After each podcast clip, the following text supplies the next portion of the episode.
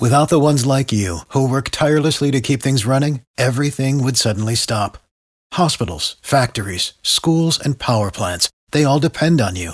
No matter the weather, emergency, or time of day, you're the ones who get it done. At Grainger, we're here for you with professional grade industrial supplies.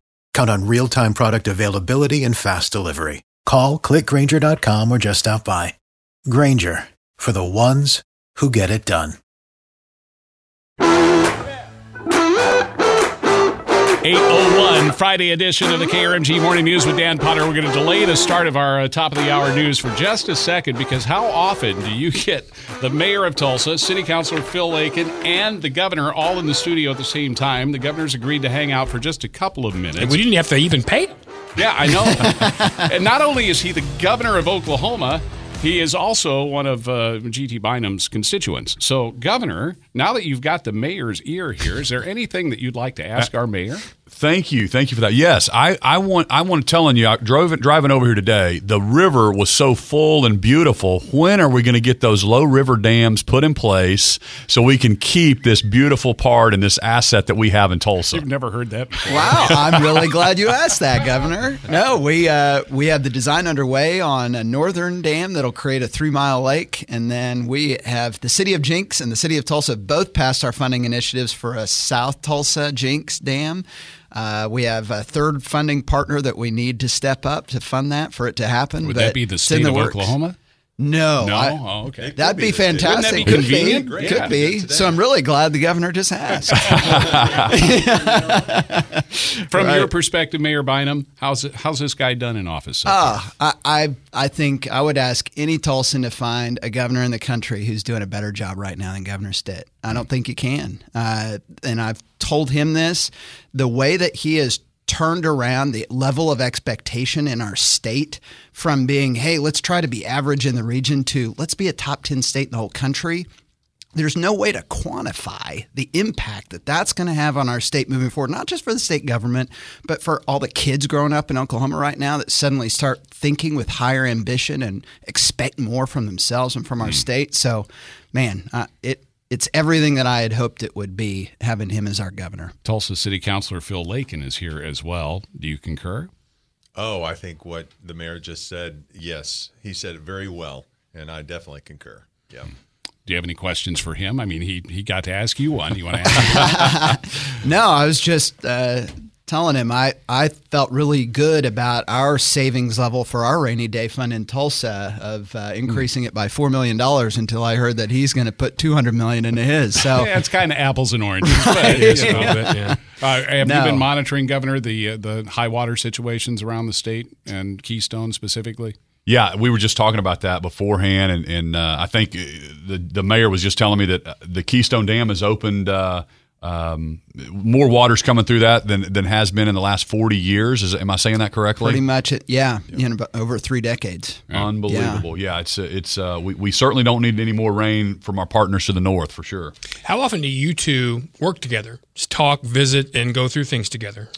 You know, uh, not as much as I'd like. Uh, we had we had uh, lunch together when I was in Tulsa um, At a- White River, I know. At White River Fish Yes. Market, one of Tulsa's uh, great restaurants, and uh, had a great time visiting with him. And was it your chief of staff that was there with us? Yes, Mr. Junk. Yes. Uh, who's now your chief of Yes, staff, that's uh, who got poached from me. Thank you for reminding me about that. Uh, but no, I, you know, that is something that it's been great to have Michael Junk, who was my deputy mayor now as Governor Stitt's chief of staff. And that has really allowed us to have a great working relationship between the state and the city in a way that at least hasn't been there in the time that I've been at City Hall. Uh, and you cannot, uh, I don't think, I can't overstate how valuable it is to have a governor who's from Tulsa, who gets the issues that we're dealing with in Tulsa, uh, and wants Tulsa to be successful. And who knows who the number one morning show in Tulsa is and uh, likes to call every once in a while and just be on the show. Governor, I, I know you got to go, but thank you so much. I appreciate Absolutely. it. Thank you guys. Thanks Always for thank having you. me here. Thanks for the kind words, Mayor and Phil. Thank you so much. Governor Kevin Stitt. All right, let's start this 8 o'clock hour. This is News 1023 KRMG. Where Tulsa turns first for breaking news, severe weather, and red alert traffic. Live team coverage of Tulsa's news starts now. Good morning. It's 8.05, 69 degrees in Tulsa. Tulsa. Some sunshine, some clouds mixed. Same this afternoon, only up to 87 today. We tell you the three big things you need to know every 15 minutes on the KRMG Morning News with Dan Potter. Number three. Happening today, next door in Missouri, that state's Republican led House is expected to pass a sweeping bill to ban abortions at eight weeks of pregnancy. It would not include exceptions for pregnancies caused by rape or incest, and doctors violating the ban would face 5 to 15 years in prison. Number two, Happening today in Tulsa, Mayfest begins, and it's different this year. The festival now located on four blocks in the Arts District north of downtown, what used to be known as the Brady District. You don't need to buy coupons anymore. The vendors now take cash, many take cards. Number one. Our top story on the KRMG Morning News with Dan Potter happening now. It's a KRMG Morning News 8 a.m. in depth hour. In 2013, Tulsa voters passed the Improve Our Tulsa plan, a package of capital improvements contained in two propositions that both passed with yes votes of about 70%. The renewal of Improve Our Tulsa will be on your ballot exactly six years later to the day, November 12th. After a series of public meetings to get feedback on the renewal plan, the city will now begin drilling down on the uh, on the specifics. KRMG goes in depth. And to get us started on the hour, here's KRMG's Russell Mills. The proposal outlined by Mayor G.T. Bynum includes just under $600 million in capital expenditures. About 64% would go to street rehabilitation and widening. Another 10% or so goes to equipment. The rest covers a wide range of needs fire and police, traffic engineering, transit, even some money set aside for a rainy day fund. So we know the broad strokes, but as Councillor Vanessa Hall Harper pointed out to me at the most recent meeting, it's time now to dig into the details. I want to know uh, more specifics and more details. Right now, it's just kind of a large, you know, overall, you know, so many, so many millions of dollars going to this, so many millions of dollars going to that. I want to nail down on what those actual projects are going to be, so I can say to my constituents, this is how District One is going to benefit. And each councilor wants to do that, right? District Two wants to be able to say the very same thing. One thing she mentioned was parks. And Anna America, the city's parks director, addressed that topic at the meeting, saying we need to take a hard look at some of our crumbling facilities. We have over 100 tennis courts in the city um, on city parks. More than a third of those are in, in such poor shape that they're difficult to play tennis on often and about a fourth of them are in such bad shape they're completely unusable really for any kind of sport. They need to either be completely removed or completely rehabbed and replaced. After the meeting, I spoke with citizens about what they'd heard. Colby Webster told me he'd like to see less emphasis on street projects, more on making Tulsa accessible to bicyclists and pedestrians. Spending more money on people, so that's pedestrian infrastructure, being able to walk or bike to places, and being able to put that uh, into a connected infrastructure that gets people to where they want to be, where they need to be. Without with, cars. Right. So that like it connects to transit, so it connects to jobs, so it connects to, you know, neighborhoods. The topic of sidewalks came up several times, I noticed, or rather the lack of sidewalks. Also, the lack of street lighting in some parts of town. Sherry Lasky told me about 56th Street North between Peoria and MLK. When you're driving, you can't halfway see. It's like, okay, I got to drive real slow because people are walking in the street, going to the Family Dollar on the corner where they they can shop at Family Dollar. They have the Family Dollar. Well, they're shopping there, but they're putting their lives in danger because you can't see them. Next up, finalizing the proposal and drafting the ballot language voters will see in November. Russell Mills, News 1023, KRMG. Issues that matter to you. Expanded on the KRMG Morning News 8 a.m. in depth hour. 810, Dan Potter and Rick Couri with Tulsa Mayor G.T. Bynum and City Councilor Phil Lakin. Guys, welcome back to the KRMG Morning News. Thanks for having us. Yeah, thank you. Okay, I, I want to really, before we delve into the specifics and the numbers and what you heard in these town hall meetings, I want to really understand this this process.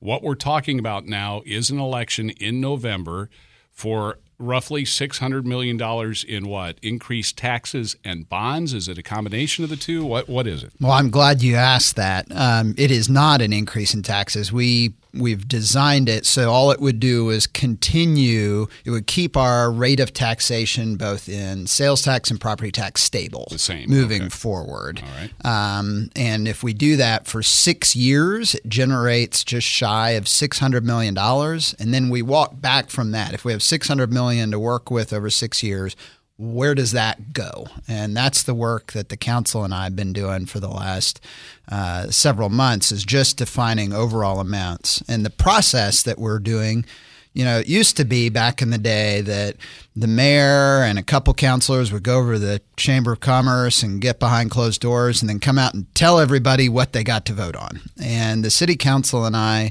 really believe that we want this to be a very public process where the citizens get to play a role in putting this together and really when we put it on the ballot, we want it to be something that everybody in town wants to vote for.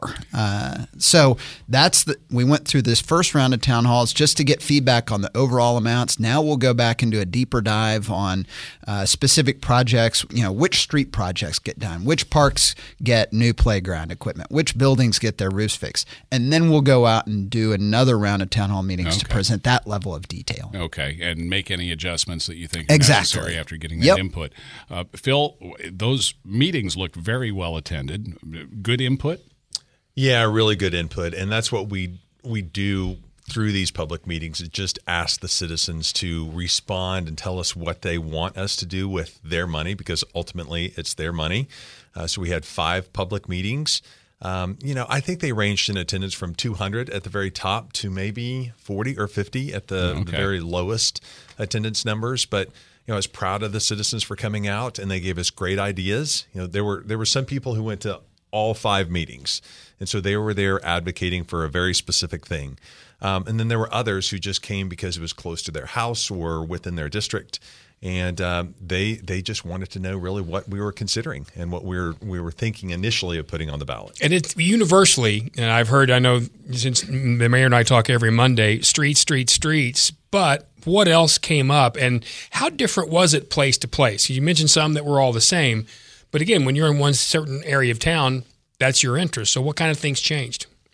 Yeah, streets really there. There's a lot of emphasis on streets that are of particular atten- a, a, a particular interest to those people in those districts. Hmm. So we do have very specific questions. They just want an opportunity to talk to city officials. Period. About things that are happening in their neighborhood and whether or not those things will be fixed within this package. And so we had to broaden that conversation a little bit and just talk about hey, we're just putting buckets of money together right now. We're really we're we're not at the level of specificity yet, but we will get there, as the mayor said, and then come back to the public in our July meetings. Uh, we'll have three meetings scheduled in July where we'll actually be able to say these are the streets, these are the projects, this is the equipment, these are the facilities that will be repaired. Yeah, we're we're coming up on a break, so this is going to have to be a brief answer. I don't know if it can be, but how do you do that? How do you go from this kind of big picture stuff that you got from these five public meetings and get so granular and, and drill down to the last cent? Well, you start with asking our department leadership what are all the needs, and they told they gave us a list of 2.2 billion dollars worth of things. And as I told folks at our meetings, any of us in our families, folks in their business, you can think of more important things to spend money on than you have money. So all, it's always about setting priorities, whether it's a family business or a city government. And so the process we're going through is to identify, okay, if we have 2.2 billion dollars in needs, what's the 28 percent highest priority here overall, and then working from that under different categories. Where does that fall? And now that we have feedback on that, we get down into the more granular levels on streets, and we can talk more about how we pick streets after the break. Yeah, let's do that. Boy, you did that just like a radio person. That was really good. He's got experience. he does. Hear news, weather, and traffic on demand on KRMG.com. We shouldn't need another town hall to know that we need to fix the streets. We told the same thing to Kathy Taylor and Dewey Bartlett. It's time to actually fix the streets. Well, but here's the thing: the streets are being fixed. Uh, it's, it's funny because, and uh, Mayor, I'm sure that you you feel this way too. People will, on one hand, complain about all the concrete barriers and, and orange cones, but on the other hand, say fix our streets. Yeah. I mean, what we're dealing with right now is, and it's a classic case in government where you don't maintain things for 40 years and then you have to start fixing them. But you don't, the streets don't stop deteriorating when you pass a capital improvements program. We're still spending. uh, Back in 2008, we we passed that package. I think it was almost like a third of a billion dollars called "Fix Our Streets." Right? Yeah. Wasn't it 300 It's some? 452 million bucks. Was- Yeah. We spent more money in the next five years after that program program passed than we had in the previous 25 years combined. And then in 2013, we approved improve our we approved improve our Tulsa, which we're talking about renewing right now, Yeah. and we increased the amount of street funding even more in that program. But the problem is, we went 40 years without properly maintaining our streets, and so now we have streets in the old parts of the city that need to be replaced, and we have streets in the new part of the city that are now too narrow because the population's grown up around them. Um, and that, that money from 2000 from the fix original Fix Our Street package, uh, those repairs are still ongoing, right? That's correct. Uh, that's one thing that we changed after uh, I came in as mayor. We did. We brought a group of business people, and Councilor Lakin was on it too, where they looked at the process that we use to fix our streets. They found that more than sixty percent of the time it takes to fix a street isn't actually the street work; it's the utility work being done underneath it. Yeah. And we had one guy at the city coordinating ONG, PSO, AT&T, Cox, all those different Wow. groups that have to get under there. And just you can't manage that broad of a project with that kind of complexity with one person. So we asked our engineering team, how many people do we actually need to do this the right way? And they said, we need five people doing this full time. Hmm. And so the council and I put in the budget to hire four more people. And now we have the right number of people doing that. But that's the kind of thing that, you know, you, you people see the street get torn up and the barrels go up, and then they come down, and they go back up, and it looks like we're tearing the street up over and over again. That's the utility work being done under the street. Let's talk, as we said we would before the break, about okay, so now you've decided that you're going to put X amount of money in this bucket to repair roads and repair streets. How do you pick which neighborhood, which street gets repaired? Councilor Lakin. Yeah, luckily, as the mayor earlier said, it's a very objective process. There's no subjectivity. It's not uh, behind closed doors. What kind of metric do you use then? Uh, so it's called a pavement condition index. So we have people in our engineering department that actually go out and physically inspect every single road in every single neighborhood and then all of our arterial roads. It sounds like a really boring job to me, but I'm very grateful that there are people out there who are doing it. Yeah. And so they score every road from a zero to a 100. A 100 is a brand new road, and a zero is, you know, probably like a gravel road at that point. But um, and then we look through and we try to figure out which ones are repairable. So in this case, in this package, we really do hope that we can do a lot of repaving rather than moving utility lines and doing underground work and everything else, which takes years sometimes or many many months. We hope we can get in and out on some of our jobs because we're we're trying to maintain what we've put in recently rather than do reconstruction projects. So a, a road gets a score, and then you, I guess, have to come up with a cutoff of uh, we're only going to fix roads that are below this number. it's it's kind of like that uh, and not every district gets the same percentage of money. So there may be worse roads in district 1 than there are in district 9 and so in my district i'll get probably 5% of the road projects. Um, there'll be other districts that get 13 or 14% just because of the condition of the roads but again it's not a political process it's a truly objective process so that we're taking care of the worst roads And it goes into a computer program that tells us what the greatest return on investment is. That was the biggest shock to me when I was a city councilor coming from working in the U.S. Senate. Is I thought it was all, you know, oh, the councilors, we all get together and swap projects and wheel and deal. None of that occurs. Uh, it is all based on a computer program that tells you here's the best return on investment for the money you put in. It's municipal money ball. Yeah, Right, exactly. Some Yes. some of those things, and actually something uh, the mayor and I talked about about a week and a half ago. At the same time, a, a couple of things. Number one, does the that overall traffic of that road have something to do? A much more traveled road is going to get a higher priority, obviously, than one that doesn't. And then, secondly, do you have an idea how many lane miles has been done since that initial package? I, I well, one uh, in the past we've done it, and and this I would say is probably the biggest mistake we made in the past, in my opinion, was we just we base it on overall lane miles. But in Tulsa, you have twice as many lane miles in neighborhood streets as you do on main streets, and so neighborhood street projects, even though they have a lot less people driving on them, got twice as much funding. Uh, in this program, it's much more equal. So we're trying because the streets I hear most complaints about are are major streets, and so we want to have equal funding between neighborhood streets and main streets. If you were going to spend some of that uh, money for Improve Our Tulsa, where would you spend it? Hit the open mic button on the KRMG app or send us a text at 95920. Happening now, KRMG is spending this hour going in depth on the Improve Our Tulsa renewal plan. After a series of public meetings on the initial proposal, the mayor, council, and city staffers are preparing to finalize the plan. District 1 Councilor Vanessa Hall Harper tells me her constituents do want better roads, but they have other concerns as well. Parks also is something that's very important uh, to, to certain certainly people in my um, my district, and so we want to have those conversations as well. I think we, we need to have a good balance. She says she's ready to dive in on the details, and so are we. Russell Mills, News 1023 KRMG. Issues that matter to you. Expanded on the KRMG Morning News 8 a.m. in depth hour. We are getting a lot of open mics for Mayor G.T. Bynum and Councilor Phil Lakin. We'll get to those in uh, in just a moment. Um, but uh, where were we? Were we? We were talking streets and actually some of the things about how those are done. And you know, the, the mayor told me about how the, it's really based on runways. Yeah. and we were going to transition from It's streets. the same and- grading system Yeah. they use for runways. Yeah, yeah. Then, then transition from streets into, um, and there's that's not the only thing there. There's also vehicles involved in this. Uh, Yes. There's a picture of the mayor.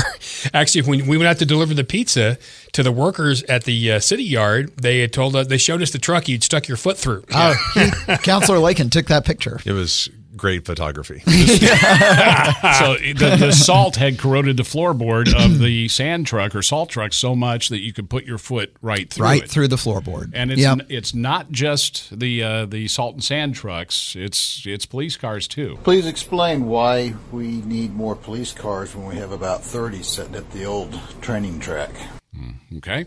So do we need more police cars? Well, we do. Uh, we use, and before I say anything about, you know, we hear about the beat up old trucks and stuff like that. It's important to point out, though, that our fleet maintenance team at the city of Tulsa this year was ranked uh, by their peers as the best fleet maintenance team of any city in all of North America. So we have the best vehicle maintenance team in the whole continent, but we ask them to maintain vehicles way too long. And so they're getting more mileage out of vehicles than they were supposed to when we purchased them.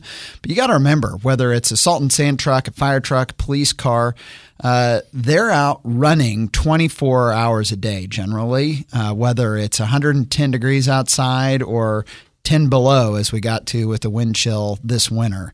Um, they're running all the time. And the ability, you know, we spend over $100 million a year on public safety in Tulsa, but most of the time, the only way for them to access people and help them is utilizing the vehicles they have. So we we have not done a good job in the past of having a regular replacement schedule, and also, as with any of us in our own vehicle, at, at some point it becomes more expensive to maintain these vehicles than it does to just replace them with a new one. So we want to be smarter about our replacement schedule, and that's what we've funded in this program. I'd like to see you do something about the rough railroad crossings around town. Rough railroad crossings. Is that uh, your purview? Is that the city or is that the, the railroad? Actually, that is up to the railroads, and I completely agree um, that that can be a challenge because the railroads are, are not accountable to the city or the state, and often not even the federal government. It's pretty remarkable, kind of a throwback to 19th century laws that were set in place that Robber give them barons. such yeah such control. Uh, they've made some improvements, but there are other places where there's no question they need to do better.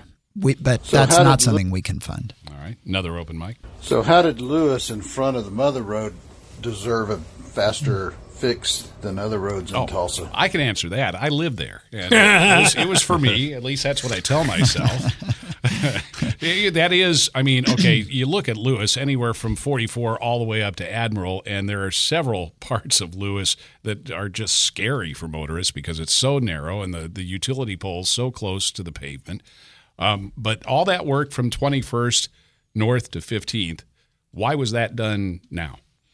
Uh, well, we do our streets a section at a time, uh, and you know it's all a matter of trying to balance different projects around the city. I'm, I, I appreciate that the caller thought that that was done faster than other projects because I heard the exact opposite from the business owners along that stretch. Um, but that is something that uh, you know when you're doing is we're doing over a hundred million dollars a year in street projects, and you have to balance that citywide. Yeah. Well, and I mean, if you've got a uh, uh, a place like Mother Road Market that is attracting people to the city and attracting people in the city to it, even though that wasn't the plan, it would make sense to have that road be as good as possible, wouldn't it? Yeah, you would think so, and that's I mean that's that's kind of what you're trying to do, right? Well, it does make sense, but this is a very objective process, Yeah. and and it that does not go into the computer program. It doesn't mm. know where Mother Mar- Mother Road Market is, or Woodland Hills Mall is, or anything else. Interesting, It yeah. just knows what the score of that pavement What the is. And that score. stretch of Lewis has been that's from our 2008 program, I believe. So that was in place, you know, a decade Oh. before Mother Road Market even opened. So I guess the answer to that uh, that person's question is it wasn't a fast fix. In fact, it was one of the last things being fixed Mm-hmm. there. You also got questions not only about uh, roads, but about foot roads, sidewalks. Uh, Yes. Were you surprised you heard a lot about that? Well, to me, that was one of the more interesting differences. uh, In you know, we heard people talk about streets in every single town hall meeting, but there were some parts of the city where sidewalks were much more of an issue, where you have more pedestrians than you might have in other parts of the city. And we ad- adopted a policy about a decade ago. So every main street that we do, when we do a project along there, uh, and we call them arterial streets. That's you know Harvard, Lewis, Yale, those types of streets. Um, we do the sidewalks along those. That's part of the street project. But there are a lot of parts of the city. I know Councilor Lakin's really worked on it in South Tulsa, where we need more sidewalks for folks to get around. It's amazing what happens whenever you put sidewalks down. I, I can't tell you the pride that I have just seeing kids and parents walking from their neighborhoods to their schools. So in South Tulsa, whenever I started, we didn't have any sidewalks whatsoever. Now we have five or six or seven more miles worth of sidewalks. Makes all the difference in the world. So we'll continue to do that. Sidewalks and curbs, man, they make a huge difference in a neighborhood. Exactly. Um, I know this really doesn't have anything to do with Improve Our Tulsa, but I've been wondering it too, and maybe from the city's perspective, we, we have an answer. Here's an open mic. What about that building on I 44 and 41st that got damaged by the tornado? It absolutely looks terrible. It does. That's the Remington Tower there with all the plywood in the windows still coming up on two years later. What, Yes. Can you give us an update on that? Yeah, and that building, just so folks understand what happened, the tornado came through and it sucked all the tile off the exterior of the La Quinta next door and shot it through that building like buckshot. Wow. Um, and so there is now there's litigation between the ownership group of that building and their insurer as to what the extent of the damage to the building was. And so until that is resolved, that that building is kind of frozen in time the way it is. I, I completely agree. It looks terrible. My kids go to school right by there, so I drive by it twice a day and it looks awful but it's a it's an issue that's tied up in the court right now between the owners and the insurers Well, in just a moment, we'll ask uh, Mayor Bynum and Councilor Lakin what the oddest request they've heard so far in this whole Improve Our Tulsa process has been. Find Red Alert traffic advisories on KRMG.com. Can you please ask the mayor about Charles Page Boulevard? See, uh, the same guy as before. He uh, gave us two open mics. He must drive Charles Page Boulevard a lot. Is that one that came up a lot in the meetings? Charles Page?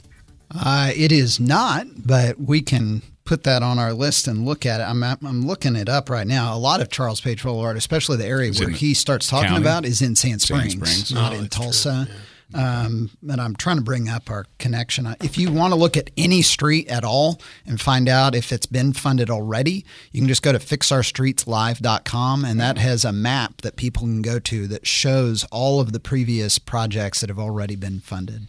Okay, fixourstreetslive.com. And then you have improveourtulsa.com as well, right? Yes. So if you want uh, More what- information on Improve Our Tulsa, you can find that there as well. Okay. What is the area you think you heard most about in those five public hearings? Past streets. Other than streets? Streets or whatever. What what comes to mind? What what did you keep getting hammered on? I think bicycles and alternative modes of transportation came Yeah. up quite a bit. Yep. And they continued to send people to every single one of the meetings, which is perfectly fine. Uh, because they still need, they want to advocate for those people who just don't want to drive from place to place. They may want to bike, they may be in a wheelchair, they may just want to walk.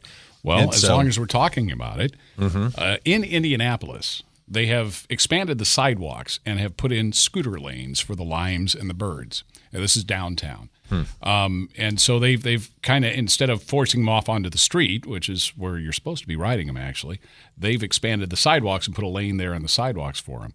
Um, obviously, with the recent news and the death of the five year old, the, the scooters are certainly top of mind in Tulsa. Um, is there a plan being worked on to regulate them, to deal with them in any way?